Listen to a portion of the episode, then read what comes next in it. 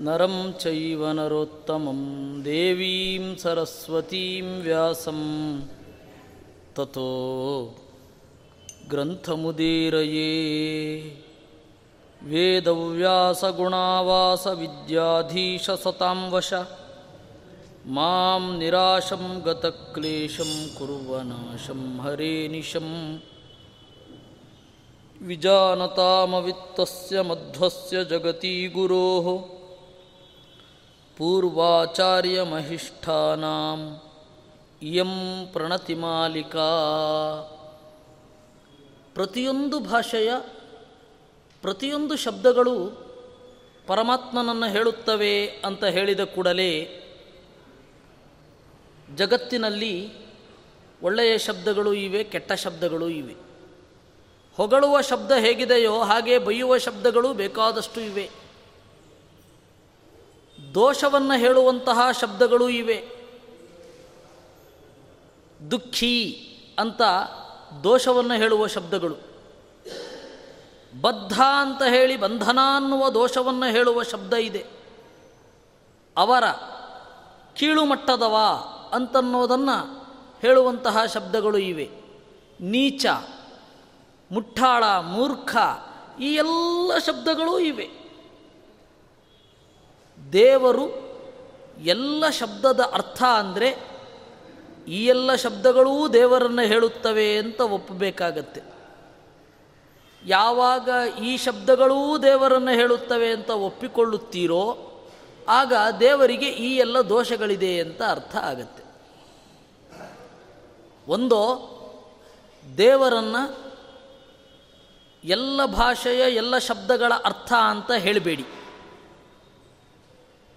ಹೇಳದಿದ್ದರೆ ಸರ್ವಶಬ್ದ ವಾಚ್ಯತ್ವ ಬರೋಲ್ಲ. ಎಲ್ಲ ಶಬ್ದಗಳಿಂದ ವಾಚ್ಯನಾಗಿದ್ದಾನೆ ಅಂದರೆ ದೇವರಲ್ಲಿ ದೋಷವನ್ನು ಹೇಳಬೇಕಾಗತ್ತೆ. ಯಾಕೆ ಅಂದರೆ ಜಗತ್ತಿನ ಯಾವುದೇ ರಿಲಿಜನ್ನಲ್ಲಿ, ಅದು ಕ್ರಿಶ್ಚಿಯಾನಿಟಿ ಇರಬಹುದು, ಇಸ್ಲಾಂ ಇರಬಹುದು, ನಮ್ಮ ವೈದಿಕ ದರ್ಶನಗಳಿರಬಹುದು, ಭಾರತದಲ್ಲಿ ಬಂದ ಅನೇಕ ದರ್ಶನಗಳು ದೇವರಿಗೆ ಸರ್ವಶಬ್ದ ವಾಚ್ಯತ್ವವನ್ನು ಹೇಳಲಿಲ್ಲ, ಯೋಚನೆ ಕೂಡ ಮಾಡಿಲ್ಲ. ಆದರೆ ಉಪನಿಷತ್ತು ಸರ್ವೇ ವೇದಾಹ ಸರ್ವೇ ಘೋಷಾಹ ಎಲ್ಲ ಶಬ್ದಗಳೂ ದೇವರನ್ನು ಹೇಳುತ್ತಿವೆ ಅಂತ ಹೇಳ್ತಾರೆ. ಎಲ್ಲ ಶಬ್ದಗಳು ದೇವರನ್ನು ಹೇಳುತ್ತಿವೆ ಅಂತ ಒಪ್ಪಿಕೊಂಡ್ರೆ ಕಳ್ಳ, ಸುಳ್ಳ, ಮೂರ್ಖ, ಮೂಕ ಎಲ್ಲ ಶಬ್ದಗಳು ದೇವರನ್ನು ಹೇಳಬೇಕಾಗತ್ತೆ. ಅದರಿಂದ ಇದನ್ನು ಹೇಗೆ ಹೇಳ್ತೀರಾ ಅಂತಂದರೆ ವೇದವ್ಯಾಸರು ಹೇಳಿದರು, ತದಧೀನತ್ವಾದರ್ಥವತ್ ಅಂತ. ಹೌದು, ದೇವರು ಮೂರ್ಖ, ದೇವರು ದುಃಖಿ, ದೇವರು ಬದ್ಧ, ಆ ದೋಷ ಅವನಿಗಿದೆ ಅಂತಲ್ಲ. ಆ ದೋಷಗಳನ್ನುಳ್ಳವರು ಅವನಿಗೆ ಅಧೀನ ಅನ್ನುವ ಅರ್ಥದಲ್ಲಿ ದೇವರನ್ನು ಹಾಗೆ ಕರೀತಾರೆ. ಉದಾಹರಣೆಗೆ, ಅವರು ಧನಿ ಹಣವನ್ನು ಉಳ್ಳವ ಅಂತ ಯಾರನ್ನು ಕರೆಯೋದು? ಯಾರು ಹಣದಿಂದ ತನಗೇನು ಬೇಕೋ ಅದನ್ನು ಮಾಡ್ತಾನೋ ಅವನು ಹಣವನ್ನು ಉಳ್ಳವ. ವರ್ಬಲ್ ಮೀನಿಂಗಲ್ಲಿ ಹಣವನ್ನು ಹೊಂದಿರುವವನಲ್ಲ. ಕ್ಯಾಶಿಯರ್ಗೂ ಕೂಡ ಹಣ ಇದೆ. ಆದರೆ ಅದು ಅವನದಲ್ಲ. ಅದೇ ರೀತಿ ಪ್ರಪಂಚದಲ್ಲಿ ದುಃಖ ಇದೆ. ದುಃಖವನ್ನು ಕೊಟ್ಟವನು ದುಃಖಿ. ಬೇಕಾದವರಿಗೆ ದುಃಖವನ್ನು ಕೊಟ್ಟು ಬೇಡವಾದವರಿಗೆ ದುಃಖವನ್ನು ಕೊಡದೇ ಇರುವ ಸಾಮರ್ಥ್ಯ ಇದೆಯಲ್ಲ, ಅವನು ದುಃಖಿ. ಬೇಕಾದವರನ್ನು ಬಂಧಿಸಿ, ಬೇಡದವರನ್ನು ಬಂಧಿಸದೇ ಇರುವ ಸಾಮರ್ಥ್ಯ ಇದೆಯಲ್ಲ, ಅವನು ಬದ್ಧ. ಹೀಗಾಗಿ ನೀಚ ಅಂದ್ರೇನು ಗೊತ್ತಾ?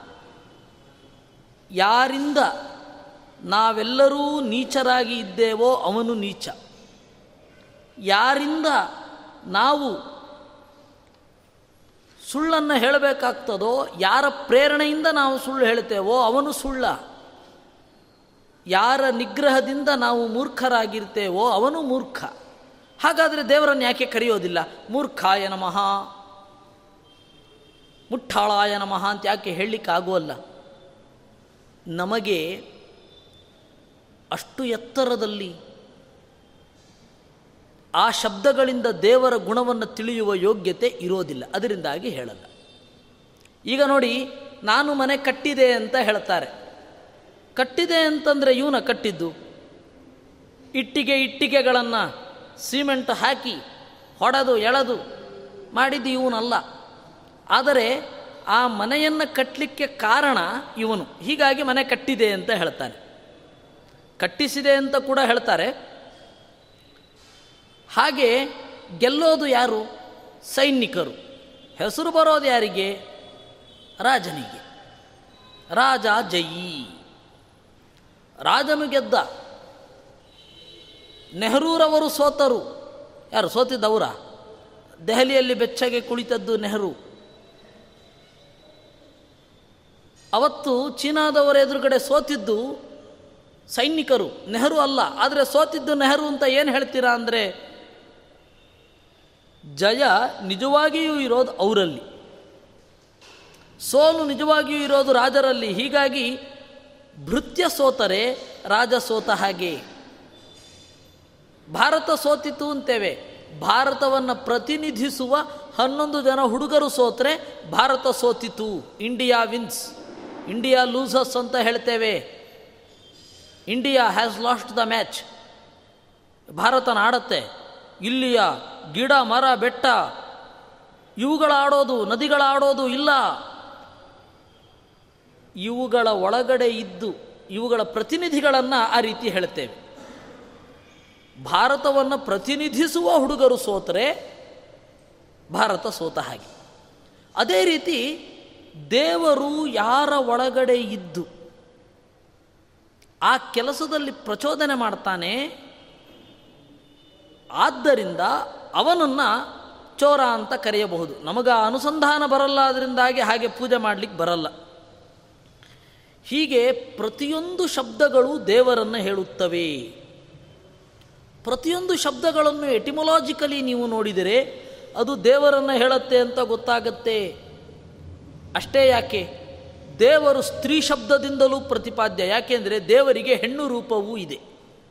ಹೆಣ್ಣು ಅಂದ್ರೇನು, ಗಂಡು ಅಂದ್ರೇನು? ನಾವು ಕೇಳಿದರೆ ಹೊರಗಡೆಯ ಲಕ್ಷಣ ಯಾವುದರಿಂದಲೂ ಹೆಣ್ಣು ಗಂಡನ್ನು ಹೇಳಲಿಕ್ಕಾಗಲ್ಲ. ಯಾಕೆಂದರೆ ಒಂದು ಗಂಡು ಹೆಣ್ಣಿನ ತರಹ ಇರಬಹುದು.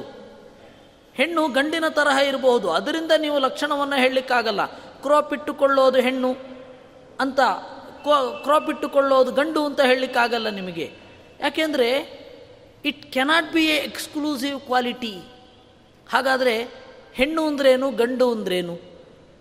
ದೇವರಿಗೆ ಎರಡೂ ರೂಪ ಇದೆ. ದೇವರು ಯಾಕೆ ಎರಡೂ ಶಬ್ದದಿಂದ ಪ್ರತಿಪಾದ್ಯ ಅಂದರೆ ಮಧ್ವಾಚಾರ್ಯರು ಕೊಟ್ಟ ಎಕ್ಸ್ಕ್ಲೂಸಿವ್ ಕಾಂಟ್ರಿಬ್ಯೂಷನ್ ಇದು. ಹೆಣ್ಣು ಏನು ಗೊತ್ತಾ? ಹೆಣ್ಣು ಅಂತಂದರೆ ಸೂತಿ ಅವ್ಯವಧಾನೇನ ಸ್ತ್ರೀತ್ವಮಾಹುರ್ ಮನೀಷಿಣಃ ಅಂತ. ಯಾವ ವಸ್ತು ಡೈರೆಕ್ಟಾಗಿ ಹಡೆಯುತ್ತದೋ ಅದು ಹೆಣ್ಣು. ಯಾವ ವಸ್ತು ಇಂಡೈರೆಕ್ಟಾಗಿ ಹಡೆಯುತ್ತದೋ ಅದು ಗಂಡು. ಹೀಗಾಗಿ ದೇವರು ಉಭಯಾತ್ಮಕ ಸೂತಿತ್ವಾತ್, ಲಕ್ಷ್ಮಿಯ ಮೂಲಕ ಜಗತ್ತನ್ನು ಸೃಷ್ಟಿ ಮಾಡ್ತಾನೆ. ಹೀಗಾಗಿ ದೇವರು ಗಂಡು. ತಾನೇ ಜಗತ್ತನ್ನು ಸೃಷ್ಟಿ ಮಾಡ್ತಾನೆ, ಲಕ್ಷ್ಮಿಯ ಅವಶ್ಯಕತೆ ಇಲ್ಲದೆ, ಹೀಗಾಗಿ ದೇವರು ಹೆಣ್ಣು. ದೇವರು ಹೆಣ್ಣು ಹೌದು, ಗಂಡು ಹೌದು. ಸ್ತ್ರೀ ಪುಂ ರೂಪಸ್ತು ಕೇಶವ ಅಂದರು. ದೇವರು ಹೆಣ್ಣು ಹೌದು, ಗಂಡು ಹೌದು. ಆದರೆ ದೇವರು ನಪುಂಸಕ ಅಲ್ಲ. ದೇವರು ಹೆಣ್ಣು, ದೇವರಿಗೆ ಹೆಣ್ಣು ರೂಪವೂ ಇದೆ, ಗಂಡು ರೂಪವೂ ಇದೆ. ಮೋಹಿನಿ ರೂಪ ಏನಿದೆ? ಅದು ತೋರ್ಪಡಿಕೆಗಲ್ಲ. ದೇವರು ನಾರಾಯಣ, ರಾಮ ಮೊದಲಾದ ರೂಪಗಳೇನಿದೆ? ಅದು ತಂದುಕೊಂಡದ್ದಲ್ಲ, ಅದು ಇರೋದು. ಹೀಗಾಗಿ ಅದು ಟೆಂಪ್ರವರಿ ಅಲ್ಲ. ಟೆಂಪ್ರವರಿ ಎಕ್ಸಿಸ್ಟೆನ್ಸು ಅದಕ್ಕೆ ಇಲ್ಲ. ಮತ್ತು ಯಾವಾಗಲೂ ಅದಿರುತ್ತೆ. ಹೀಗಾಗಿ ದೇವರು ಸ್ತ್ರೀ ಶಬ್ದದಿಂದಲೂ ದೇವರೇ ಪ್ರತಿಪಾದ್ಯ. ಪುಲ್ಲಿಂಗದ ಶಬ್ದಗಳಿಂದಲೂ ದೇವರೇ ಪ್ರತಿಪಾದ್ಯ. ದೇವರನ್ನು ಪುಲ್ಲಿಂಗದ ಶಬ್ದಗಳಿಂದಲೂ ಹೇಳ್ತೇವೆ, ದೇವರನ್ನು ಸ್ತ್ರೀಲಿಂಗದ ಶಬ್ದಗಳಿಂದಲೂ ಹೇಳುತ್ತೇವೆ. ನಪುಂಸಕಲಿಂಗದ ಶಬ್ದಗಳಿಂದ ಹೇಳುತ್ತೇವೆ.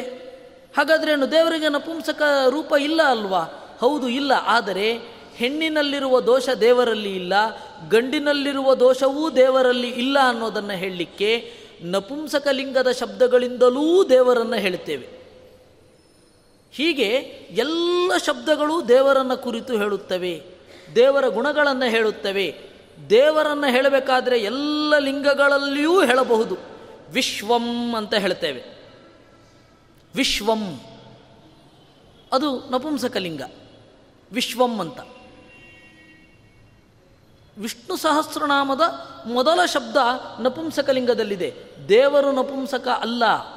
ಆದರೆ ದೇವರಿಗೆ ಸ್ತ್ರೀಯ ದೋಷವೂ ಇಲ್ಲ, ಹೆಣ್ಣಿನ, ಇದು ಗಂಡಿನಲ್ಲಿರುವ ದೋಷವೂ ಇಲ್ಲ ಅಂತ ಹೇಳಲಿಕ್ಕೆ ಆ ರೀತಿ ಹೇಳೋದು. ಇದು ಸಂಸ್ಕೃತದಲ್ಲಿ ಇರುವಂತಹ, ವೇದಗಳಲ್ಲಿ ಇರುವಂತಹ ದೇವರನ್ನ ಕುರಿತಾದ ಲಿಂಗಗಳ ಬಗೆಗಿನ ಜಿಜ್ಞಾಸೆ. ಬೇರೆ ಯಾವ ಭಾಷೆಯಲ್ಲಿಯೂ ಇದರ ಸುಳಿವೂ ಇಲ್ಲ. ಇದನ್ನು ಇದು ಗೊತ್ತೂ ಆಗಲ್ಲ. ಬೇರೆ ಯಾವ ಭಾಷೆಯಲ್ಲಿಯೂ ಇದು ಗೊತ್ತಾಗೋದಿಲ್ಲ. ಬೇರೆ ಯಾವ ಭಾಷೆಯಲ್ಲಿಯೂ ಇದರ ಬಗ್ಗೆ ಯೋಚನೆ ಕೂಡ ಮಾಡಿಲ್ಲ. ಅದನ್ನು ಆಚಾರ್ಯರು ಹೇಳಿದರು ಸಂಸ್ಕೃತದಲ್ಲಿ ಇನ್ನೊಂದಿದೆ. ಲಿಂಗ ಅನ್ನೋದು ಶಬ್ದಕ್ಕೆ ವಿನಃ ವಸ್ತುವಿಗೆ ಅಲ್ಲ. ಈ ಇಂಗ್ಲೀಷಿನಲ್ಲಿ ಇದ್ದ ಹಾಗೆ. ಇಂಗ್ಲೀಷಿನಲ್ಲಿ ನೀವು ಶೇಕ್ಸ್ಪಿಯರ್ ನಾಟಕಗಳಲ್ಲೆಲ್ಲ ನೋಡಿರಬಹುದು. She is shining in the sky ಅಂತ. ಅವಳು ಯಾವಾಗ ಮೇಲ್ಗಡೆ ಹೋಗಿದ್ದು? ಶೀ ಅಂತಂದರೆ ಅಲ್ಲಿ ಅವಳು ಅಂತ ಅರ್ಥ ಅಲ್ಲ, ಚಂದ್ರ ಅಂತ ಅರ್ಥ. ಅವರು ಚಂದ್ರನನ್ನು ಸ್ತ್ರೀಲಿಂಗದಲ್ಲಿ ಕರೀತಾರೆ.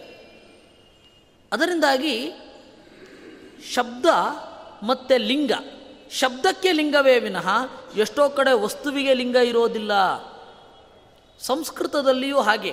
ಹೀಗಾಗಿ ವಿಶ್ವಂ ಅಂದರೆ ಶಬ್ದ ಪುಲ್ಲಿಂಗವೇ ವಿನಃ, ಶಬ್ದ ನಪುಂಸಕಲಿಂಗವೇ ವಿನಃ, ದೇವರು ನಪುಂಸಕ ಅಂತ ಅರ್ಥ ಅಲ್ಲ. ಹೀಗಾಗಿ ದೇವರಿಗೆ ಎರಡೂ ರೂಪ ಇದೆ. ಸ್ತ್ರೀ ರೂಪವೂ ಇದೆ, ಪುರುಷ ರೂಪವೂ ಇದೆ. ಇದು ನಮ್ಮಲ್ಲಿ ವೇದವ್ಯಾಸರು ಕೊಟ್ಟ ಅಸಾಧಾರಣವಾದ ಕೊಡುಗೆ. ಇದನ್ನು ನಿರೂಪಣೆ ಮಾಡ್ತಾರೆ. ಐತರೇಯ ಉಪನಿಷತ್ತು ಇದನ್ನೇ ಹೇಳೋದು. ಎಲ್ಲ ಶಬ್ದಗಳೂ ದೇವರನ್ನು ಹೇಳ್ತವೆ. ಶಬ್ದ ಮಾತ್ರ ಅಲ್ಲ, ಎಲ್ಲ ನಾದಗಳು ದೇವರನ್ನು ಹೇಳುತ್ತವೆ ಎಂದರು. ಕಡಲ ಭೋರ್ಗೆರತ ಮೋಡದ ಗುಡುಗು, ಎಲ್ಲವೂ ಕೂಡ ದೇವರನ್ನೇ ಹೇಳುತ್ತವೆ. ದೇವರನ್ನು ಹೇಳದ ಶಬ್ದವೇ ಇಲ್ಲ ಅಂತಂದರು.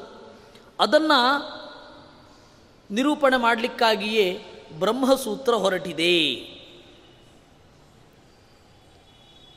ಈ ಪ್ರಕೃತಿಶ್ಚ ಪ್ರತಿಜ್ಞಾ ದೃಷ್ಟಾಂತಾನುಪರೋಧಾತ್ ಅಂತ ಇದನ್ನೆಲ್ಲ ಹೇಳುವ ಸೂತ್ರ. ಇದಕ್ಕೆ ಕೆಲವರು ಅರ್ಥ ಮಾಡ್ತಾರೆ, ದೇವರು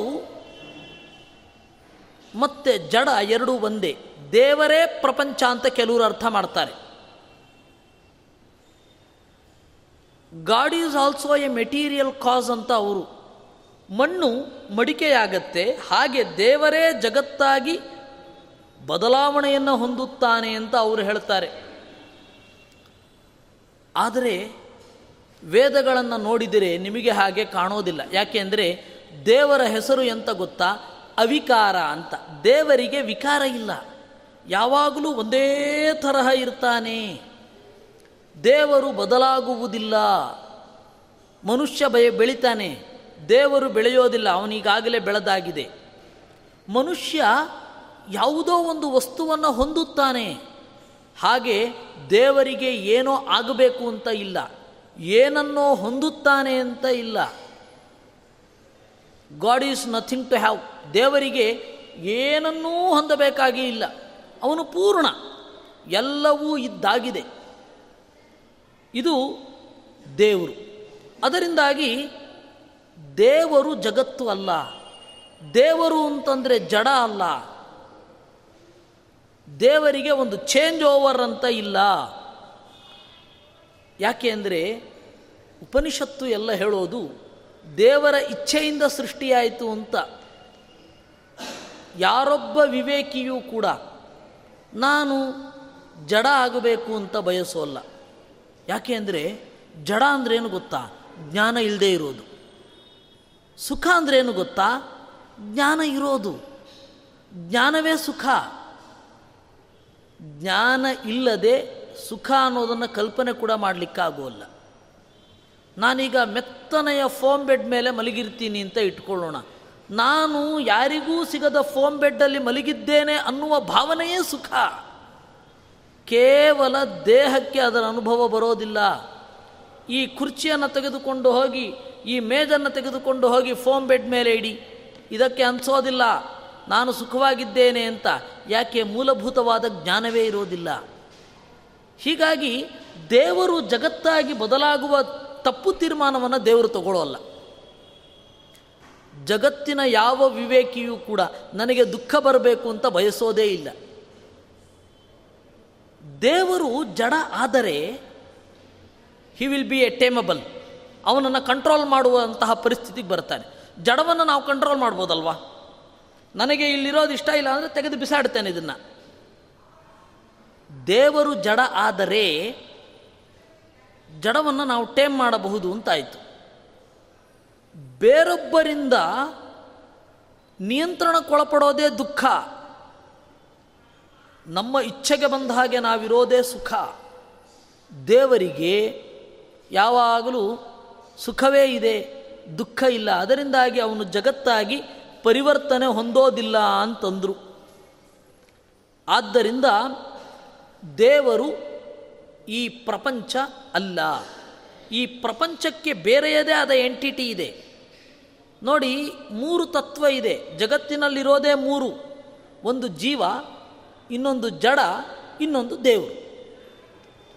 ಜಡಕ್ಕೆ ದುಃಖ ಇಲ್ಲ. ಯಾಕೆ ಅಂದರೆ ಏನೂ ಇಲ್ಲ, ಜ್ಞಾನವೇ ಇಲ್ಲ. ದೇವರಿಗೂ ದುಃಖ ಇಲ್ಲ. ಯಾಕೆಂದರೆ ಸುಖ ಇದೆ. ಜೀವ ಒಬ್ಬ ಮಾತ್ರ ದುಃಖಿ. ಇರೋದೇ ಮೂರು. ಜೀವ, ಜಡ, ದೇವರು. ಜೀವರಿಗೆ ಮಾತ್ರ ದುಃಖ ಇರೋದು. ಜಡಕ್ಕೆ ದುಃಖ ಇಲ್ಲ, ದೇವರಿಗೆ ದುಃಖ ಇಲ್ಲ. ಈ ಜೀವ ಸುಖವನ್ನು ಪಡೆಯಲಿಕ್ಕೆ ಕಾತರಿಸ್ತಾ ಇದ್ದಾನೆ. ಅದಕ್ಕೆ ದೇವರ ನೆರವು ಬೇಕು ಅಷ್ಟೇ. ಜಡಕ್ಕೆ ಸುಖವನ್ನು ಹೊಂದಬೇಕು ಅನ್ನುವ ಬಯಕೆಯೂ ಇಲ್ಲ, ದುಃಖವೂ ಇಲ್ಲ ಅದಕ್ಕೆ. ಅದರಿಂದ ಈ ಜೀವರಿಗೆ ಸುಖವನ್ನು ಹೊಂದಿಸಲಿಕ್ಕೇನೇ ವೇದ ಇರೋದು. ಆ ವೇದವನ್ನು ತಪ್ಪರ್ಥ ಮಾಡ್ಕೊಂಡು ದುಃಖ ತಂದುಕೊಂಡ್ರೆ ಅದು ವೇದದ ತಪ್ಪಲ್ಲ, ದೇವರ ತಪ್ಪು ಅಲ್ಲ, ಅದು ಜೀವರ ತಪ್ಪು. ಅಜ್ಞಾನದಿಂದ ದುಃಖ ಅನುಭವಿಸ್ತಾ ಇರೋವನು ಜೀವ ಒಬ್ಬನೇ ಈ ಜಡ ಇದೆಯಲ್ಲ, ಈ ಪ್ರಪಂಚ ಸತ್ಯ. ಈ ಪ್ರಪಂಚ ಯಾವತ್ತೂ ಸುಳ್ಳಲ್ಲ. ನಿಮಗೆ ಆಶ್ಚರ್ಯ ಆಗಬಹುದು, ಬಹಳ ಜನ ವಿಜ್ಞಾನಿಗಳು ಪ್ರಪಂಚವನ್ನು ಸತ್ಯ ಅಂತ ಒಪ್ಪಲ್ಲ. ಪ್ರಪಂಚವನ್ನು ಮಿಥ್ಯಾ ಅಂತಲೇ ಒಪ್ಪೋದು. ಬರ್ಟನ್ ರಸಲ್ ಅಂತ ಒಬ್ಬನ ಹೆಸರು ಕೇಳಿರಬಹುದು ನೀವು. ಅವನು ಪ್ರಪಂಚವನ್ನು ಮಿಥ್ಯಾ ಅಂತ ಒಪ್ಪುವವ. ಅಷ್ಟೇ ಅಲ್ಲ, ಐನ್ಸ್ಟೈನು ಮತ್ತು ರವೀಂದ್ರನಾಥ ಟಾಗೋರ್ ರವೀಂದ್ರನಾಥ ಟಾಗೋರು ಜಗತ್ತನ್ನು ಮಿಥ್ಯಾ ಅಂತ ಒಪ್ಪುವವರು. ಅವರಿಬ್ಬರ ಸಂವಾದ ಇದೆ. ಐನ್ಸ್ಟೈನು ಮತ್ತು ರವೀಂದ್ರನಾಥ ಟಾಗೋರ್ ಹೋದಾಗ ಅವರು ಹೇಳ್ತಾರೆ, ಜಗತ್ತು ಸುಳ್ಳಾದರೆ ಮಾತ್ರ ಕಾವ್ಯ ಅನ್ನೋದು ಹೊರಗಡೆ ಬರೋದು ಅಂತಾರವರು ರವೀಂದ್ರನಾಥ ಟಾಗೋರ್ ದೃಷ್ಟಿ ಸೃಷ್ಟಿ. Visible is real invisible is not real it is a it is not truth ಅಂತ ಹೇಳ್ತಾರೆ ಅವರು. ಅದಕ್ಕೆ ಐನ್ಸ್ಟೈನ್ ಕೇಳ್ತಾರೆ, ನಾವು ಈಗ ಈ ಕೋಣೆಯಿಂದ ಹೊರಗಡೆ ಹೋಗ್ತೇವೆ. ಈ ಕೋಣೆಯಲ್ಲಿ ಮೇಜು, ಕುರ್ಚಿ, ಮೈಕು ಎಲ್ಲ ಉಂಟು. ಇದು ಇಲ್ಲ ಆಗತ್ತಾ?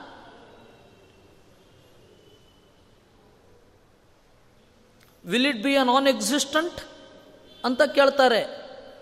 ಅದೆಲ್ಲ ನನಗೆ ಗೊತ್ತಿಲ್ಲ. ಜಗತ್ತು ಇಲ್ಲ ಅಂತ ನಾನು ಅಂದುಕೊಳ್ತೇನೆ.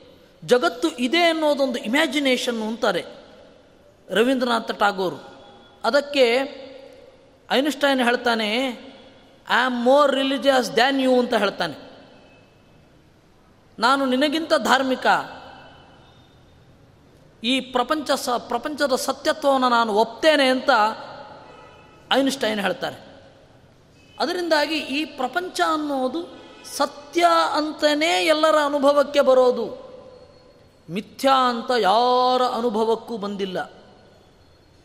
ವೈರಾಗ್ಯಕ್ಕಾಗಿ ಪ್ರಪಂಚವನ್ನು ಮಿಥ್ಯಾ ಅಂತ ಹೇಳುವ ಅಗತ್ಯ ಇಲ್ಲ. ಕೆಲವರು ಏನು ಹೇಳ್ತಾರೆ ಅಂದರೆ, ಪ್ರಪಂಚ ಸತ್ಯನೇ, ಆದರೆ ವೈರಾಗ್ಯ ಬರಲಿ ಅಂತ ಅಂತ ಮಿಥ್ಯಾ ಅಂತ ಹೇಳೋದು ಅಂತ. ಪ್ರಪಂಚವನ್ನು ಸತ್ಯ ಅಂತ ಹೇಳಿಯೂ ವೈರಾಗ್ಯ ತಂದುಕೊಂಡವ್ರು ಬೇಕಾಷ್ಟು ಜನ ಇದ್ದಾರೆ. ಪ್ರಪಂಚ ವೈರಾಗ್ಯ ಬರಲಿಕ್ಕಾಗಿ ಪ್ರಪಂಚವನ್ನು ಮಿಥ್ಯಾ ಅಂತ ಹೇಳಬೇಕಾದ ಅಗತ್ಯ ಇಲ್ಲ. ಅದರಿಂದ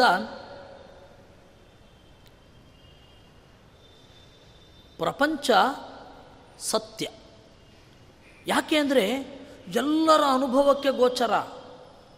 ನೋಡಿ, ನಮ್ಮ ಕಣ್ಣು, ಕಿವಿ, ಮೂಗು ಮೊದಲಾದ ಐದು ಇಂದ್ರಿಯಗಳಿದೆ. ಆರನೆಯ ಇಂದ್ರಿಯ ಸಿಕ್ತ್ ಸೆನ್ಸ್ ಯಾವುದು ಅಂದರೆ ಮನಸ್ಸು. ಸೆವೆಂತ್ ಸೆನ್ಸ್ ಒಂದಿದೆ. ಎಲ್ಲರೂ ಸಿಕ್ತ್ ಸೆನ್ಸ್ಗೆ ಕೊನೆಯಾಗೋಗ್ತಾರೆ. ಸೆವೆಂತ್ ಸೆನ್ಸ್ ಒಂದುಂಟು. ಅದನ್ನು ಸಾಕ್ಷಿ ಅಂತ ಕರೀತಾರೆ. ಏಳನೆಯ ಅರಿವು. ಆ ಸಾಕ್ಷಿ ಪ್ರಪಂಚವನ್ನು ಸತ್ಯ ಅಂತ ಗ್ರಹಿಸ್ತಾ ಇದೆ. ಅದೇ ಸಾಕ್ಷಿ ಕಾಲವನ್ನು ಗ್ರಹಿಸ್ತಾ ಇದೆ. ಒಬ್ಬ ಗಾಢವಾದ ನಿದ್ರೆಯಲ್ಲಿ ಇರ್ತಾನೆ. ಅವನಿಗೂ ಕಾಲದ ಅರಿವು ಇದೆ. ಅವನಿಗೂ ನಾನು ಅನ್ನುವ ಅರಿವು ಇದೆ. ಬೆಳಗ್ಗೆ ಎದ್ದ ಕೂಡಲೇ ನಾನು ಆನಂದವಾಗಿ ನಿದ್ರಿಸುತ್ತಿದ್ದೆ ಅಂತಾನೆ. ಗಾಢವಾದ ನಿದ್ರೆಯಲ್ಲಿ ನಾನು ಅನ್ನುವ ಅರಿವು ಇಲ್ಲದೆ ಹೋದರೆ ಕಂಟಿನ್ಯೂಟಿ ಹೇಗೆ ಬರುತ್ತೆ? ರಾತ್ರಿ ಇಡೀ ಆನಂದವಾಗಿ ನಿದ್ರೆ ಬರ್ತಾ ಇತ್ತು. ಹೇಗೆ ಬರುತ್ತೆ ಅವನಿಗೆ ಅನುಭವ? ಈ ಸೆವೆಂತ್ ಸೆನ್ಸು ಯಾವುದು ಆನಂದ ಇದೆ ಅಂತ ಗ್ರಹಿಸುತ್ತೋ ಅದೇ ಸೆವೆಂತ್ ಸೆನ್ಸು ಪ್ರಪಂಚ ಸತ್ಯ ಅಂತಲೂ ಗ್ರಹಿಸುತ್ತೆ. ಹೀಗಾಗಿ ಪ್ರಪಂಚ ಅನ್ನೋದು ಸತ್ಯ, ಅದನ್ನು ಮಿಥ್ಯಾ ಅಂತ ಹೇಳಿ ದೇವರನ್ನು ಅವಮಾನ ಮಾಡಬೇಡಿ ಅಂತಾರೆ. ಯಾಕೆ ಅಂದರೆ ಪ್ರಪಂಚ ಮಿಥ್ಯಾ ಆದರೆ ಅದು ದೇವರಿಗೆ ಮಾಡುವ ದೊಡ್ಡ ಅವಮಾನ. ದೇವರು ಏನನ್ನು ಸೃಷ್ಟಿ ಮಾಡಿದ? ಸುಳ್ಳಾದ ಪ್ರಪಂಚವನ್ನು ಸೃಷ್ಟಿ ಮಾಡಿದ ಅಂತ. ಅದು ದೇವರಿಗೆ ಮಾಡುವ ಅವಮಾನ ಅಲ್ವಾ? ಧ್ರುವಾದ್ಯೌರ್ ಧ್ರುವ ಪೃಥಿವಿ ಧ್ರುವ ಸಪ್ಪರ್ವತ ಇಮೇ ಅಂತ. ವೇದ ಕೊಂಡಾಡತ್ತೆ. ವಿಶ್ವಂ ಸತ್ಯಂ ಮಘವಾನ ಯುವೋರಿದಾಪಶ್ಚನ ಪ್ರಮಿನಂತಿ ವ್ರತಂ ವಾಂ ಅಂತ ವೇದ ಹೇಳುತ್ತೆ. ವಿಶ್ವಂ ಸತ್ಯಂ. ಈ ಪ್ರಪಂಚ ಸತ್ಯಸ್ಯ ಸತ್ಯ. ಅಂತ ಸ್ಪಷ್ಟವಾಗಿ ವೇದ ಹೇಳುತ್ತೆ. ಪ್ರಪಂಚ ಸತ್ಯ ಸತ್ಯ ಸತ್ಯ ಅಂತ ಹೇಳುತ್ತೆ. ಯಾವೊಂದು ವೇದವಾಣಿಯು ಪ್ರಪಂಚವನ್ನು ಮಿಥ್ಯಾ ಅಂತ ಹೇಳಲಿಲ್ಲ. ಭಾಗವತ ಹೇಳಲಿಲ್ಲ, ಮಹಾಭಾರತ ಹೇಳಲಿಲ್ಲ. ಅದರಿಂದಾಗಿ ಅನುಭವಕ್ಕೆ, ತೀವ್ರ ಜೈವಿಕ ಅನುಭವಕ್ಕೆ ಸೆವೆಂತ್ ಸೆನ್ಸ್ಗೆ ವಿರುದ್ಧ ಆಗುವ ವೇದವನ್ನು ಒಪ್ಪಬೇಡ ಅಂತಾರೆ. ಇಂತಹ ಸ್ಟೇಟ್ಮೆಂಟ್ ಅದು. ಶಂಕರರು ಹೇಳಿದ್ದು ಹಾಗೆ ಗೀತಾಭಾಷ್ಯದಲ್ಲಿ ನಹಿ ಶ್ರುತಿ ಶತಮಪಿ ವನ್ಹಿಂ ಶೀತೀಕರೋತಿ ಅಂತಾರೆ. ನೂರು ವೇದ ಬಂದು ಹೇಳಿದರು, ಬೆಂಕಿ ತಣ್ಣಗಿದೆ ಅಂತ. ಡು ನಾಟ್ ಬಿಲೀವ್ ಇಟ್ ಯಾಕೆಂದರೆ ನಿನ್ನ ಅನುಭವ ಬೆಂಕಿ ಬಿಸಿ ಅನ್ನೋದನ್ನು ಹೇಳ್ತಾ ಇದೆ, ತಂಪು ಅನ್ನೋದನ್ನು ಹೇಳ್ತಾ ಇಲ್ಲ. ಅದೇ ಅನುಭವ ಪ್ರಪಂಚವನ್ನು ಸತ್ಯ ಅಂತ ಹೇಳ್ತಾ ಇದೆ, ಒಪ್ಪಬೇಕು. ಆದ್ದರಿಂದ ಪ್ರಪಂಚ ಅದು ಬೇರೆ ಇದೆ, ಅದು ಸತ್ಯ. ಈ ಪ್ರಪಂಚ ದೇವರಲ್ಲ. ದೇವರು ಬೇರೆ, ಪ್ರಪಂಚ ಬೇರೆ. ದೇವರು ಮತ್ತು ಪ್ರಪಂಚ ಒಂದೇ ಅಂತಂದರೆ ಅದು ದೇವರನ್ನು ಬೈದ ಹಾಗೆ. ಇವಾಗ ಒಬ್ಬ ಘನತೆ ವ್ಯಕ್ತ ವ್ಯಕ್ತಿ ಇರ್ತಾನೆ. ಬಹಳ ದೊಡ್ಡ ವ್ಯಕ್ತಿ. ಪ್ರಧಾನಿ ಅಂತ ಇಟ್ಕೊಳ್ಳೋಣ. ಪ್ರಧಾನಿಯನ್ನು ಕತ್ತೆ ಅಂತ ಕರೆದ್ರು. ಕತ್ತೆಯನ್ನು ಪ್ರಧಾನಿ ಅಂತ ಕರೆದ್ರು. ಅವಮಾನ ಪ್ರಧಾನಿಗೇನೆ. ಹಾಗೆ ದೇವರನ್ನು ಜಗತ್ತು ಜಡ ಅಂತಂದರು, ಜಡವನ್ನು ದೇವರು ಅಂತಂದರು, ಅವಮಾನ ದೇವರಿಗೇನೆ. ಯಾಕೆ ಅಂದರೆ, ದೇವರು ಬೇರೊಬ್ಬರ ಟೇಮಿಂಗಿಗೆ ಒಳಗಾಗ್ತಾನೆ ಅಂತ ಹೇಳಿದಾಗಲ್ವಾ? ಅದು ಸುಳ್ಳದು. ಅಂದರೆ ದೇವರು ಯಾರ ಡಿಪೆಂಡೆನ್ಸಿನಲ್ಲಿಯೂ ಇರೋದಿಲ್ಲ. ದೇವರು ಸೆಲ್ಫ್ ಡಿಪೆಂಡೆಂಟ್ ಅದರಿಂದಾಗಿ ದೇವರನ್ನು ಹಾಗೆ ಹೇಳಬಾರದು. ದೇವರನ್ನು ಜಗತ್ತು ಅಂತಂದರೆ ದೇವರಿಗೆ ಮಾಡುವ ಅವಮಾನ, ಮತ್ತು ದೇವರನ್ನ ಜೀವ ಅಂತಂದರೂ ದೇವರಿಗೆ ಮಾಡುವ ಅವಮಾನ, ಎರಡೂ ಕೂಡ. ಹೀಗಾಗಿ ಇದನ್ನು ಒಪ್ಪಬೇಡಿ.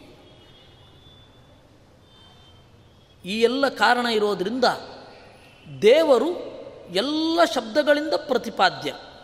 ಯಾವ ದೋಷಗಳೂ ಇಲ್ಲ ಅಂತ ಹೇಳಿ ಮೊದಲನೆಯ ಅಧ್ಯಾಯದ ಸಾರ. ಇಷ್ಟು ಹೇಳಿದ ಮೇಲೆ ಮೊದಲನೇ ಅಧ್ಯಾಯದ ಸಾರ ಇದು. ಇನ್ನು ಎರಡನೇ ಅಧ್ಯಾಯ. ಎರಡನೇ ಅಧ್ಯಾಯದಲ್ಲಿ ನಿರೂಪಣೆ ಮಾಡ್ತಾರೆ, ಅಲ್ಲ, ದೇವರನ್ನು ಹೇಳೋದು ವೇದ ಅಲ್ವಾ? ವೇದ ಯಾಕೆ ತಪ್ಪಿರಬಾರದು? ವೇದ ಹೇಳಿದ್ದೆಲ್ಲ ಸರಿ ಅಂತ ನಾವ್ಯಾಕೆ ಒಪ್ಪಬೇಕು? ವೇದ ಯಾಕೆ ತಪ್ಪಾಗಿರಬಾರದು? ಅಂತಂದರೆ ವೇದವ್ಯಾಸರು ಹೇಳ್ತಾರೆ, ನವಿಲಕ್ಷಣತ್ವಾತ್ ಅಸ್ಯ ಚ ತಥಾತ್ವಂಚ ಶಬ್ದ ನೀವು ಜಗತ್ತಿನಲ್ಲಿ ಅನೇಕ ಪುಸ್ತಕಗಳನ್ನು ನೋಡಬಹುದು, ಅನೇಕ ಶಾಸ್ತ್ರಗಳನ್ನು ನೋಡಬಹುದು, ಅದೆಲ್ಲದಕ್ಕಿಂತ ವೇದ ವಿಭಿನ್ನವಾಗಿದೆ ಎಂದರು. ವೇದ ಹೇಗೆ ಡಿಫ್ರೆಂಟ್? ವೇದ ಹೇಗೆ ಡಿಫ್ರೆಂಟ್ ಅಂತಂದರೆ ಉಳಿದ ಎಲ್ಲವುಗಳು ಕೂಡ ಪೌರುಷೇಯ. ವೇದ ಅಪೌರುಷೇಯ. ಬೇರೆ ಎಲ್ಲ ಪದಾರ್ಥಗಳಲ್ಲಿ ಪುರುಷನ ದೋಷ ಇರುತ್ತೆ. ಪುರುಷನಿಗೆ ಅಜ್ಞಾನ ಇರುತ್ತೆ. ಪುರುಷನಿಗಿರುವ ಅಜ್ಞಾನ ಅವನು ಬರದ ಪುಸ್ತಕದಲ್ಲಿ ತೋರತ್ತೆ. ಪುರುಷನಿಗೆ ಇರುವ ದುರಾಗ್ರಹ ಅವನು ಬರದ ರಿಪೋರ್ಟಿನಲ್ಲಿ ತೋರುತ್ತೆ. ಪುರುಷನಿಗೆ ಮೋಸ ಮಾಡುವ ಬಯಕೆ ಇದ್ದರೆ ಅವನ ರಿಪೋರ್ಟ್ ಕೆಟ್ಟದಾಗಿ ಬರುತ್ತೆ. ಪುರುಷನಿಗೆ ಲೋಭ ಇರುತ್ತೆ. ಅವನ ರಿಪೋರ್ಟು ಲುಬ್ಧವಾಗಿ ಇರುತ್ತೆ. ಕೃಷ್ಣ ಆ ವಿಚಾರದಲ್ಲಿ ಬಹಳ ಎಚ್ಚರದಿಂದ ಇರ್ತಾನೆ.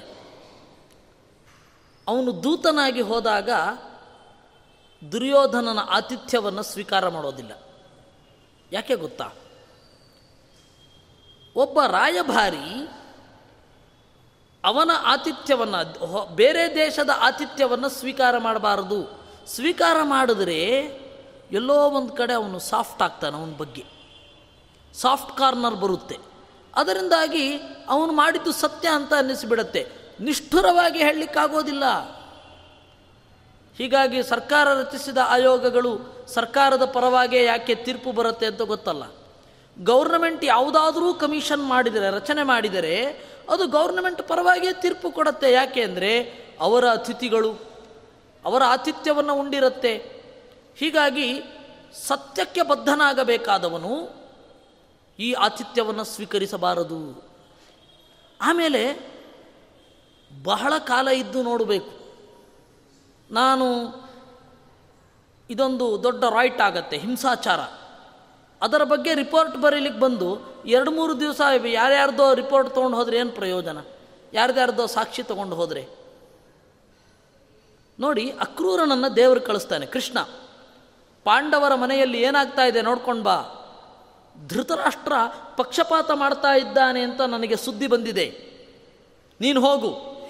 ನೋಡ್ಕೊಂಡು ಬಾ ಅಂತಂದಾಗ ಅವನು ಒಂದೆರಡು ದಿವಸ ಇರೋಲ್ಲ ಅಕ್ರೂರ. ಸುಮಾರು ತಿಂಗಳಿರ್ತಾನೆ. ಯಾಕೆ ಅಂದರೆ ಒಂದೆರಡು ಮೂರು ದಿವಸದಲ್ಲಿ ಯಾರು ಬೇಕಾದ್ರೆ ನಾಟಕ ಮಾಡ್ಬೋದು. ಅದೇ ದೀರ್ಘಕಾಲ ನಾಟಕ ಮಾಡಲಿಕ್ಕಾಗುವಲ್ಲ. ಪಾಂಡವರ ಮಾತನ್ನು ಕೇಳಿದ. ಕೇವಲ ಅವ್ರ ಮಾತು ಮಾತ್ರ ಅಲ್ಲ, ಧೃತರಾಷ್ಟ್ರನ ಮಾತನ್ನು ಕೇಳಿದ. ಪ್ರಜೆಗಳ ಮಾತನ್ನು ಕೇಳಿದ. ದುರ್ಯೋಧನನ ನಡತೆಯನ್ನು ಕಣ್ಣಲ್ಲಿ ಕಣ್ಣಿಟ್ಟು ಗಮನಿಸಿದ. ಹಾಗೆ ತಿಂಗಳಾನುಗಟ್ಟಲೆ ಇದ್ದ ಮೇಲೆ ಒಂದು ತೀರ್ಮಾನಕ್ಕೆ ಬಂದ. ಧೃತರಾಷ್ಟ್ರ ಪಕ್ಷಪಾತ ಮಾಡಿ ಅನ್ಯಾಯ ಮಾಡ್ತಾ ಇದ್ದಾನೆ ಅಂತ ತೀರ್ಮಾನಕ್ಕೆ ಬಂದ. ಸೊ ಒಬ್ಬ ತೀರ್ಮಾನ ಮಾಡುವವನು ಡಿಸಿಷನ್ ಮೇಕರ್ ನಿರ್ಲಿಪ್ತನಾಗಿ ಇರಬೇಕು. ಅಂದರೆ ಡಿಟ್ಯಾಚ್ಡ್ ಆಗಿ ಇರಬೇಕು ಯಾವುದೇ ವ್ಯವಸ್ಥೆಯಿಂದ. ಆಮೇಲೆ ಬಹಳ ಕಾಲ ಇದ್ದು ಅಬ್ಸರ್ವ್ ಅಬ್ಸರ್ವ್ ಮಾಡಬೇಕು. ಸುಮ್ಮನೆ ಒಂದು ಹತ್ತು ನಿಮಿಷ ಬಂದದ್ದು ಏನೋ ರಿಪೋರ್ಟ್ ಬರ್ಕೊಂಡು ಹೋಗಿದ್ದು ಮಾಡಬಾರ್ದು. ಇದು ಕೃಷ್ಣ ತೋರಿದ ಮಾರ್ಗ. ವೇದ ಅನ್ನೋದು ಅದ್ರ, ಅದರಿಂದಾಗಿ ನಾ ಹೇಳಿದ್ದು, ಯಾವುದೇ ರಿಲಿಜನ್, ಒಂದು ಪುರುಷ ಪ್ರೇರಿತ ಅಂತಾದರೆ ಪುರುಷನ ದೋಷಗಳನ್ನು ಒಳಗೊಂಡಿರುತ್ತೆ. ಅವನು ಯಾವ ರೀತಿ ಇರ್ತಾನೋ ಆ ರೀತಿ ಬರೀತಾನೆ. ಅವನಿಗೆ ಏನು ಬೇಕೋ ಆ ತರಹ ಬರೀತಾನೆ. ಈಗ ನನ್ನನ್ನು ನೀವು ನಂಬ್ತೀರಾ ಅಂತ ಆದರೆ ನಾನೇನು ಮಾಡ್ತೇನೆ? ದಿವಸವು ನನಗೆ ಇದನ್ನು ಮಾಡಿಕೊಡಬೇಕು. ಯಾಕೆ ಅಂದರೆ ನಾನು ಒಬ್ಬ ಮತಾಚಾರ್ಯ ಹೇಳಿದ್ದೇನೆ, ಕೇಳಬೇಕು ನಾನು ಹೇಳ್ತೇನೆ. ವೇದ ಯಾವ ಪುರುಷರಿಂದಲೂ ರಚಿತವಾದದ್ದಲ್ಲ. ದೇವರೂ ಕೂಡ ವೇದವನ್ನು ನಮಗೆ ಕೊಡೋದಷ್ಟೇ ವಿನಃ ದೇವರು ವೇದವನ್ನು ರಚನೆ ಮಾಡೋದಿಲ್ಲ. ಹಾಗಂತ ಕೃಷ್ಣ ಗೀತೆಯಲ್ಲಿ ಹೇಳ್ಕೊಳ್ತಾನೆ ವೇದಾಂತ ಕೃತ್ ವೇದವಿದೇವಚಾಹಂ ಅಂತ ಗೀತೆಯಲ್ಲಿ. ವೇದಾಂತ ಅಂದರೆ ವೇದದ ಕೊನೆಯ ಭಾಗ ಅಂತ ಬಹಳ ಜನ ತಪ್ಪು ತಿಳ್ಕೊಂಡಿದ್ದಾರೆ. ಅಲ್ಲ, ವೇದಾಂತ ಅಂದರೆ ಬ್ರಹ್ಮಸೂತ್ರ. ವೇದದ ಅರ್ಥವನ್ನು ಸರಳ ಭಾಷೆಯಲ್ಲಿ ಹೇಳತಕ್ಕಂತಹ ಇತಿಹಾಸ, ಪುರಾಣ, ಬ್ರಹ್ಮಸೂತ್ರ, ಇವುಗಳೆಲ್ಲ ವೇದಾಂತಗಳೇ. ನಾನು ವೇದಾಂತವನ್ನು ರಚನೆ ಮಾಡಿದ್ದೇನೆ. ವೇದವನ್ನಲ್ಲ.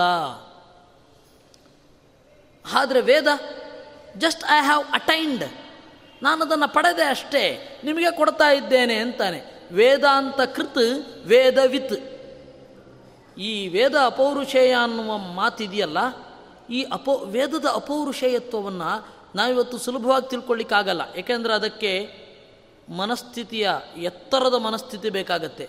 ಏಕೆಂದರೆ ನಾವಿಲ್ಲೆಲ್ಲ ನೋಡ್ತಾ ಇರೋದು ಜಗತ್ತಿನಲ್ಲಿ ಪ್ರಬಲವಾದ ಮತ ಅಂತ ಏನಿದೆ, ಅದಕ್ಕೆಲ್ಲ ಒಬ್ಬರು ಪ್ರವಾದಿಗಳಿದ್ದಾರೆ. ಒಂದು ಮತವನ್ನು ಮತ ಅಂತ ಒಪ್ಪೋದು ಯಾಕೆ ಗೊತ್ತಾ? ಪ್ರವಾದಿ ಇದ್ದರೆ ಅದು ಮತ, ಹಿಂದೂ ಧರ್ಮದಲ್ಲಿ ಯಾವ ಪ್ರವಾದಿಯೂ ಇಲ್ಲ, ಅದರಿಂದಾಗಿ ಅದು ಧರ್ಮವೇ ಅಲ್ಲ ಅಂತ ಬಹಳ ಜನ ನಿರಾಕರಣೆ ಮಾಡ್ತಾರೆ. ನೋಡಿ, ಅದು ಉಲ್ಟಾ ಆಗಬೇಕು. ಯಾವ ಪ್ರವಾದಿಯೂ ಇಲ್ಲದ, ವೇದವನ್ನು ಮಾತ್ರ ನಂಬಿಕೊಂಡಿರುವ, ಯಾವ ಪುರುಷ ದೋಷಗಳೂ ಇಲ್ಲದ ಧರ್ಮ ಅದು ಹಿಂದೂ, ಅದು ವೇದ. ವೇದ ಆ ತರಹದ ಧರ್ಮವನ್ನು ಹೇಳುತ್ತೆ. ಯಾಕೆಂದರೆ ವೇದದಲ್ಲಿ ಇದ್ಯಾವ ದೋಷಗಳೂ ಇಲ್ಲ. ಅದರಿಂದಾಗಿ ವೇದದಲ್ಲಿ ಹೇಳಿದ್ದು ಧರ್ಮ ಅಂತ. ಅದು ಉಲ್ಟಾಗ್ಬಿಟ್ಟಿದೆ ಈಗ. ಈ ಪ್ಯಾರಾಮೀಟರ್ಸ್ ಫಿಕ್ಸ್ ಮಾಡ್ತಾರಲ್ಲ, ಪ್ಯಾರಾಮೀಟರ್ಸ್ ಫಿಕ್ಸ್ ಮಾಡಬಾರ್ದು. ಸತ್ಯಕ್ಕೆ ಒಂದು ಪ್ಯಾರಾಮೀಟರು ಅಂತಿರುತ್ತೆ. ಆ ಪ್ಯಾರಾಮೀಟರ್ ಫಿಕ್ಸ್ ಮಾಡದೇನೆ ಒಂದು ಪ್ರಪಂಚವನ್ನು ಒಂದು ಕಾಲದಲ್ಲಿ ನಾವು ನೋಡಬೇಕು. ನಾವು ಪ್ಯಾರಾಮೀಟರ್ ಫಿಕ್ಸ್ ಮಾಡ್ತಾ ಹೋಗ್ತಿದ್ದ ಹಾಗೆ ನಾವು ಸತ್ಯವನ್ನು ತಿಳಿದುಕೊಳ್ಳೋದ್ರಿಂದ ವಂಚಿತರಾಗ್ತೇವೆ. ನೋಡಿ, ಒಂದು ಕಾಲದಲ್ಲಿ ಟ್ಯೂಷನ್ಗೆ ಹೋಗುವವರು ದಡ್ಡರು ಅಂತ ಇತ್ತು. All of a sudden parameter has changed ನಮ್ಮ ಮಕ್ಕಳು ಟ್ಯೂಷನ್ಗೆ ಹೋಗ್ತಾರೆ ಅನ್ನೋದೇ ಹೆಗ್ಗಳಿಕೆ ಆಯಿತು. ಜನಕ್ಕೆ ಕ್ರಮೇಣ ಮರೆತು ಹೋಯಿತು. ಕಾಲೇಜಿನಲ್ಲಿ ಸರಿಯಾಗಿ ಪಾಠ ಮಾಡದೆ ಹೋದರೆ ಟ್ಯೂಷನ್ ಬೇಕಾಗತ್ತೆ. ಅದರಿಂದಾಗಿ ನಾವು ಕಾಲೇಜಿನ ಅಧ್ಯಾಪಕರಿಗೆ ಜೋರು ಮಾಡಬೇಕು ಅನ್ನುವ ಪ್ರಜ್ಞೆಯನ್ನೇ ಕಳ್ಕೊಂಡ್ಬಿಟ್ರು. ಬಹಳ ಬುದ್ಧಿವಂತ ಇದ್ದಾನೆ, ಅದರಿಂದಾಗಿ ಟ್ಯೂಷನ್ಗೆ ಸೇರಿಸ್ತೇವೆ ಅಂತಾರೆ ಇವರು. ಎಂಥ ದಡ್ಡತನ ಅದು? ನಮ್ಮ ಪ್ಯಾರಾಮೀಟರ್ ಇದೆಯಲ್ಲ, ಅದನ್ನು ಹೆಂಗೆ ಬೇಕಾದರೂ ಚೇಂಜ್ ಮಾಡಬಹುದು. ಒಂದು ಸಣ್ಣ ಕೆಲಸ ಮಾಡಿದ್ರೆ ಆಯಿತು. ಅದರಿಂದಾಗಿ ಪ್ಯಾರಾಮೀಟರ್ನ ಇಟ್ಟುಕೊಂಡು ನೀವು ಸತ್ಯವನ್ನು ಹುಡುಕಲಿಕ್ಕಾಗಲ್ಲ. ನಮ್ಮಲ್ಲಿ ಇವತ್ತಿರೋದೆಲ್ಲ ಇದೆ ಪ್ಯಾರಾಮೀಟರ್ಸ್. ಇರೋದೇ ಹೀಗೆ, ನೀವು ಯಾವ ಪ್ಯಾರಾಮೀಟರ್ನೂ ಇಟ್ಕೊಳ್ಬೇಡಿ. ಸತ್ಯವನ್ನು ಹಾಗೇ ತಿಳಿಬೇಕು. ಇದು ಹೇಗಿದೆ, ಪ್ರಕೃತಿಗೆ ಯಾವುದು ಹತ್ತಿರವಿದೆ, ಪ್ರಕೃತಿಗೆ ಯಾವುದು ದೂರವಿದೆ, ಸಹಜವಾಗಿ ಹೇಗಿದೆ ಅಂತ ನೋಡಿ ನಾವದು ಮಾಡ್ತಾ ಇಲ್ಲ. ಪ್ರಕೃತಿಯಿಂದ ಬಹಳ ದೂರವಾಗಿ ಯೋಚನೆ ಮಾಡ್ತಾ ಇದ್ದೇವೆ. ಹೀಗಾಗಿ ನಾವೆಲ್ಲ ಇಟ್ಕೊಂಡಿರೋದು ಪ್ಯಾರಾಮೀಟರ್ಸ್.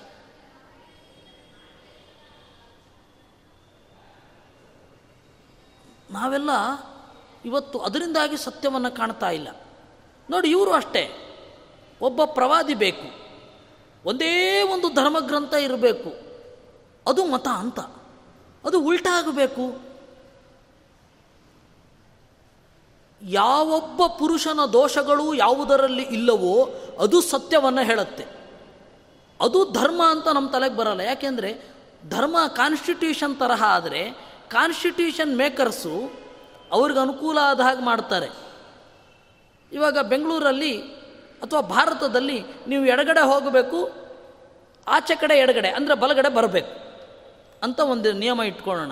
ಅದು ಈ ಕಾನ್ಸ್ಟಿಟ್ಯೂಷನ್ನು ಅಲ್ಲಿ ಚೇಂಜು ಅಮೇರಿಕೆಯಲ್ಲಿ ಚೇಂಜು ಜಗತ್ತಿನಲ್ಲಿ ಒಂದೊಂದು ದೇಶಗಳಲ್ಲಿ ಒಂದೊಂದು ಕಾನೂನಿರುತ್ತೆ ಕಾನೂನು ಧರ್ಮ ಅಲ್ಲ. ಪಾಶ್ಚಾತ್ಯರ ತಲೆಯಲ್ಲಿ ಏನು? ಕಾನ್ಸ್ಟಿಟ್ಯೂಷನ್ ರಿಲಿಜನ್ ಅಂದರೆ ಒಂದು ಕಾನ್ಸ್ಟಿಟ್ಯೂಷನ್ನು ಅಂತ. ನಾವು ರಿಲಿಜನ್ ಅಂದರೆ ಕಾನ್ಸ್ಟಿಟ್ಯೂಷನ್ ಅನ್ನಲ್ಲ ಜಸ್ಟಿಸ್ ಧರ್ಮ ಅಂದರೆ ಒಂದು ಜಸ್ಟಿಸ್ ಅಂತ ಹೇಳ್ತೇವೆ ನಾವು. ಯಾವುದನ್ನು ಮಾಡೋದರಿಂದಾಗಿ ನಮಗೆ ಜಸ್ಟಿಸ್ ಸಿಗತ್ತೋ ಅದು ಧರ್ಮ ಅಂತ ಹೇಳುವವರು ನಾವು. ರೂಲ್ ಏನಿದೆ ಅದು ರಿಲಿಜನ್ ಅಂತ ಹೇಳುವವರು ಅವರು. ಅದರಿಂದಾಗಿ ನಾವೇನು ಮಾಡಿದ್ವಿ? ಭಾರತವನ್ನು ಅರ್ಥ ಮಾಡಿಕೊಳ್ಳಿಕ್ಕಾಗಲಿಲ್ಲ ವೇದವನ್ನು ಅದೇ ನೆಲೆಯಲ್ಲಿ ನಾವು ನೋಡಿದೆವು. ನಮಗೆ ಅರ್ಥ ಆಗೋ ಹಾಗೆ ಈ ವಸ್ತು ಇರಬೇಕು ಅಂತ ನಾವು ಬಯಸ್ತಾ ಇದ್ದೇವೆ ಇವತ್ತು. ಅದು ಇರುವ ಹಾಗೆ ನಾವು ತೆರೆದುಕೊಳ್ಬೇಕು ಅಂತ ನಾವು ಬಯಸಬೇಕು. ಒಂದು ಗ್ರಂಥ ಇದೆಯಾ? ಅದನ್ನು ನಾವು ಅರ್ಥ ಮಾಡ್ಕೊಳ್ಬೇಕು ಅಂತ ನಾವು ಮುಂದೆ ಹೋಗಬೇಕು. ಇಲ್ಲ, ನೀವು ನಮಗೆ ಅರ್ಥ ಆಗೋ ಹಾಗೆ ಹೇಳಿ ಅಂತಲೇ ನಾವು ಬಹಳ ಜನ ಹೇಳೋದು. ಅಲ್ಲ, ಈ ತರಹದ ದುರಾಗ್ರಹಗಳನ್ನು ಬಿಟ್ಟು ಒಬ್ಬ ನೋಡಿದರೆ ವೇದ ವಿಲಕ್ಷಣ, Veda is different from all the scriptures ಅದರಿಂದಾಗಿ ವೇದ ಪ್ರಮಾಣ. ಆಮೇಲೆ ವೇದದಲ್ಲಿ ಹೇಳಿದ್ದು ಸಿಗೋದಿಲ್ಲ. ಹೌದು. ವೇದದಲ್ಲಿ ಹೇಳಿದ ಫಲ ಸಿಗೋದಿಲ್ಲ ಅಂದರೆ ನಮ್ಮಲ್ಲೇ ಏನೋ ದೋಷ ಇದೆ ಅಂತ ಅರ್ಥ. ಉದಾಹರಣೆಗೆ ಕೃಷಿ ಇದೆ. ಈ ರೀತಿ ನೇಗಿಲಲ್ಲಿ ಉತ್ತು ಬೀಜವನ್ನು ಬಿತ್ತಿದರೆ ಬೆಳೆ ಬರುತ್ತೆ ಅಂತ ಅನ್ನೋದು ಕಂಡಿದೆ ಕೆಲವೊಂದು ಕಡೆ. ಕೆಲವೊಂದು ಕಡೆ ಚೆನ್ನಾಗಿ ಉತ್ತಿರ್ತೇವೆ, ಬೀಜವನ್ನು ಬಿತ್ತಿರ್ತೇವೆ, ಬೆಳೆ ಬರಲ್ಲ. ಅದಕ್ಕೆ ಸಾವಿರ ಕಾರಣ ಇರುತ್ತೆ. ಅಂದ ಮಾತ್ರಕ್ಕೆ ಮೇಟಿ ವಿದ್ಯೆ ಅಗ್ರಿಕಲ್ಚರ್ ಅಂತ ಅನ್ನೋದು ಅಸಂಗತ ಅಂತ ಯಾರಾದರೂ ಹೇಳ್ತಾರಾ? ಇಲ್ಲ. ಇಲ್ಲಿ ಫಲ ಬಂದಿದೆ. ಯಾಕೆ ಅಂದರೆ ಇಲ್ಲಿ ಪೂರ್ತಿ ಸರಿಯಾಗಿ ಮಾಡಿದ್ದಾರೆ. ಇಲ್ಲಿ ಫಲ ಬಂದಿಲ್ಲ. ಯಾಕೆ ಅಂದರೆ ಇಲ್ಲಿ ಸರಿಯಾಗಿ ಮಾಡಿಲ್ಲ. ಏನೋ ಒಂದು ಲೋಪ ಇರುತ್ತೆ. ಚೆನ್ನಾಗಿ ಬೀಜ ಬಿತ್ತಿರುತ್ತೆ, ಬೆಳೆ ಬಂದಿರುತ್ತೆ, ಮಳೆ ಬಂದ್ಬಿಡುತ್ತೆ. ಅತಿವೃಷ್ಟಿಯಾಗಿ ಬೆಳೆ ಎಲ್ಲ ಕುತ್ಕೊಂಡು ಹೊಟ್ಟೋಗುತ್ತೆ ಚೆನ್ನಾಗಿ ಬಿತ್ತಿರ್ತೇವೆ ಬೆಳೆ ಬಂದು ಹಾಳಾಗ್ತಾ ಇರುತ್ತೆ. ಯಾಕೆಂದರೆ ಕ್ರಿಮಿಗಳ ಅಟ್ಯಾಕ್ ಆಗಿ ಹೋಗ್ತಾ ಇರುತ್ತೆ. ಅದರಿಂದಾಗಿ ಒಂದು ರೂಲ್ ಇದ್ದರೆ ಸಾವಿರ ಎಕ್ಸೆಪ್ಷನ್ಸ್ ಇರುತ್ತೆ. ಆ ಎಕ್ಸೆಪ್ಷನ್ಸ್ ಅನ್ನೋದು ಹೊರಗಡೆಯ ದೋಷಗಳಿಂದ, ಅಲ್ಲಿ ಇರೋದ್ರಿಂದ ಅಲ್ಲ. ಹಾಗೆ ವೇದದಿಂದ ಫಲವನ್ನು ಪಡಿಬೇಕು ಅಂದರೆ ನಮ್ಮಲ್ಲಿ ಫಲವನ್ನು ಪಡೆಯುವ ಯೋಗ್ಯತೆ ಇರಬೇಕು. ಅದು ಇದೆಯಾ ಅಂತ ನಮ್ಮನ್ನು ನಾವು ನೋಡ್ಕೊಳ್ಬೇಕು. ವಿನಃ ವೇದವನ್ನು ಬಯ್ಯೋದಲ್ಲ ಅಂತಾರೆ ವೇದವ್ಯಾತರು ನಾವಿವತ್ತು ಮಾಡ್ತಾ ಇರೋದು ಹಾಗೆ. ದೇವರಿದ್ದರೆ ನನಗೆ ಗೊತ್ತಾಗಬೇಕಿತ್ತು. ಅಯ್ಯ ದೇವರಿಗೇನು ಹುಚ್ಚ? ನಾ ನಾನು ಇವನಿಗೆ ಗೊತ್ತಾಗಬಾರದು ಅಂತ ಮಾಡಿದರೆ ಏನು ಮಾಡಿದ್ರೂ ಗೊತ್ತಾಗಲ್ಲ. ಗೊತ್ತಾಗಬೇಕು ಅಂತ ದೇವರಿಗಿದ್ದರೆ ಅವನಿಗೆ ತಾನೇ ದರ್ಶನ ಕೊಟ್ಟು ತನ್ನ ಬಗ್ಗೆ ಅರಿವು ಕೊಡ್ತಾನೆ. ಆದ್ದರಿಂದ ದೇವರು ಈ ರೀತಿ ಇರಬೇಕು ಅಂತ ಹೇಳಲಿಕ್ಕೆ ನೀವ್ಯಾರು? ನಾವೆಲ್ಲ ಮಾಡ್ತಾ ಇರೋದು ಹಾಗೆ. ನೋಡಪ್ಪ ವೇದ ಹೇಳಿದೆ, ಈ ತರಹ ಕೆಲಸ ಮಾಡಿದ್ರೆ ಈ ರೀತಿ ಫಲ ಬರುತ್ತೆ ಅಂತ. ಕೆಲಸ ಮಾಡಿದೆ, ಫಲ ಬರಲಿಲ್ಲ, ಅದರಿಂದಾಗಿ ವೇದ ಅನ್ನೋದು ಅಪ್ರಮಾಣ. ಅಂತಾನೇ ಬಹಳ ಜನ ಮಾತಾಡೋದು. ಅದಕ್ಕೆ ವೇದವ್ಯಾಸರು ಹೇಳಿದರು, ನ ವಿಲಕ್ಷಣತ್ವಾತ್. ವೇದ ಇಸ್ ಡಿಫ್ರೆಂಟ್. ನೀವು ನೋಡುವ ವೇದದ, ಲೋಕದ ಎಲ್ಲ ಗ್ರಂಥಗಳಿಗಿಂತ ಡಿಫ್ರೆಂಟ್.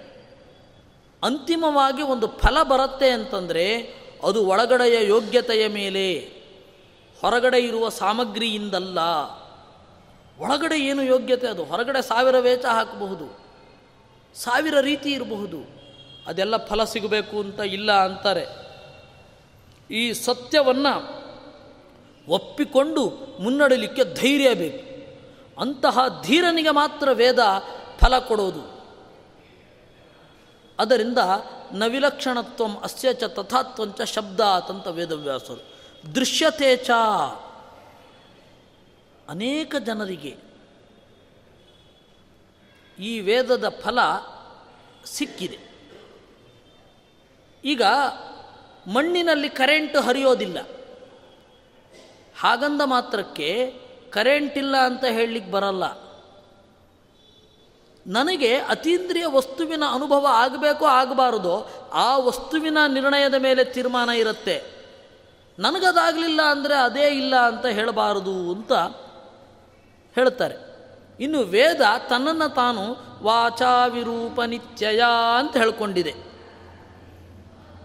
ವೇದ ಅನ್ನೋದು ನಿತ್ಯ, ಉಳಿದ ಎಲ್ಲ ಗ್ರಂಥಗಳು ಅನಿತ್ಯ. ಯಾಕೆ ಅಂತಂದರೆ ಅದು ಬೇರೆ ಬೇರೆ ಫಾರ್ಮಲ್ಲಿ ಅದು ಕಾಣಿಸಿಕೊಳ್ಳುತ್ತೆ. ಅದು ಒಂದು ಫಾರ್ಮ್ ಅಂತ ಇರಲ್ಲ. ಬೇರೆ ಬೇರೆ ಬೇರೆ ಬೇರೆ ಬೇರೆ ಬೇರೆ ಫಾರ್ಮಲ್ಲಿ ಅದು ಕಾಣಿಸಿಕೊಳ್ಳುತ್ತೆ. ಅದರಿಂದ ವೇದ ಅನ್ನೋದು ಪ್ರಮಾಣ. ಪ್ರತ್ಯಕ್ಷ ಹೇಗೆ ಪ್ರಮಾಣವೋ ಹಾಗೆ ವೇದವೂ ಕೂಡ ಪ್ರಮಾಣ. ಸರಿ, ಪ್ರತ್ಯಕ್ಷ ಅಂದ್ರೇನು? ಪ್ರತ್ಯಕ್ಷ ಅಂತಂದರೆ ಕಣ್ಣಿಗೆ ಕಾಣೋದೊಂದು ಮಾತ್ರ ಅರ್ಥ ಅಲ್ಲ. ಅಕ್ಷ ಅಂದರೆ ಇಂದ್ರಿಯ. ಇಂದ್ರಿಯಕ್ಕೆ ಗೋಚರ ಆಗೋದು ಪ್ರತ್ಯಕ್ಷ ಅಂತ. ಇವಾಗ ಶಬ್ದ ಪ್ರತ್ಯಕ್ಷ. ಇವಾಗ ನನ್ನ ಮುಖ ಕಾಣೋದು ಬೇಡ ನಿಮಗೆ. ನನ್ನ ಧ್ವನಿ ನಿಮ್ಮ ಕಿವಿಗೆ ಬಿದ್ದರೆ ಅದು ಪ್ರತ್ಯಕ್ಷವೇ. ನನ್ನ ಮೈಯ ಕಂಪು ನಿಮ್ಮ ಮೂಗಿಗೆ ಗೋಚರ ಆದರೆ ಅದು ಪ್ರತ್ಯಕ್ಷವೇ. ಹೀಗಾಗಿ ಪ್ರತ್ಯಕ್ಷ ಅಂದರೆ ಯಾವುದು ಇಂದ್ರಿಯಕ್ಕೆ ಗೋಚರ ಆಗುತ್ತೋ ಅದು.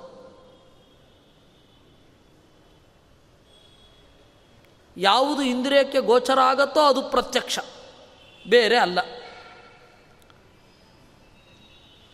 ಪ್ರತ್ಯಕ್ಷ ನಮಗೆ ಜ್ಞಾನ ಕೊಡಬೇಕಾದ್ರೆ ಎರಡು ಪಾಯಿಂಟ್ ಪರ್ಫೆಕ್ಟಾಗಿ ಇರಬೇಕು. ವಸ್ತುವಿನಲ್ಲಿ ದೋಷ ಇರಬಾರ್ದು, ಇಂದ್ರಿಯದಲ್ಲೂ ದೋಷ ಇರಬಾರ್ದು. ಎರಡೂ ಕಡೆ ದೋಷ ಇರಬಾರ್ದು. ವಸ್ತುವಿನಲ್ಲಿ ದೋಷ ಇದ್ದರೆ ಕಾಣಲ್ಲ. ಅತ್ಯಂತ ಸೂಕ್ಷ್ಮವಾದ ಪದಾರ್ಥಗಳು ನಮಗೆ ಕಾಣೋಲ್ಲ ಅತ್ಯಂತ ದೊಡ್ಡದಾಗಿರುವ ಪದಾರ್ಥಗಳು ಕಾಣೋದಿಲ್ಲ. ಅತ್ಯಂತ ಹತ್ತಿರ ಇದ್ದರೆ ಕಾಣೋದಿಲ್ಲ. ನಮ್ಮ ಕಣ್ಣಿನ ರೆಪ್ಪೆ ನಮಗೆ ಕಾಣೋದಿಲ್ಲ.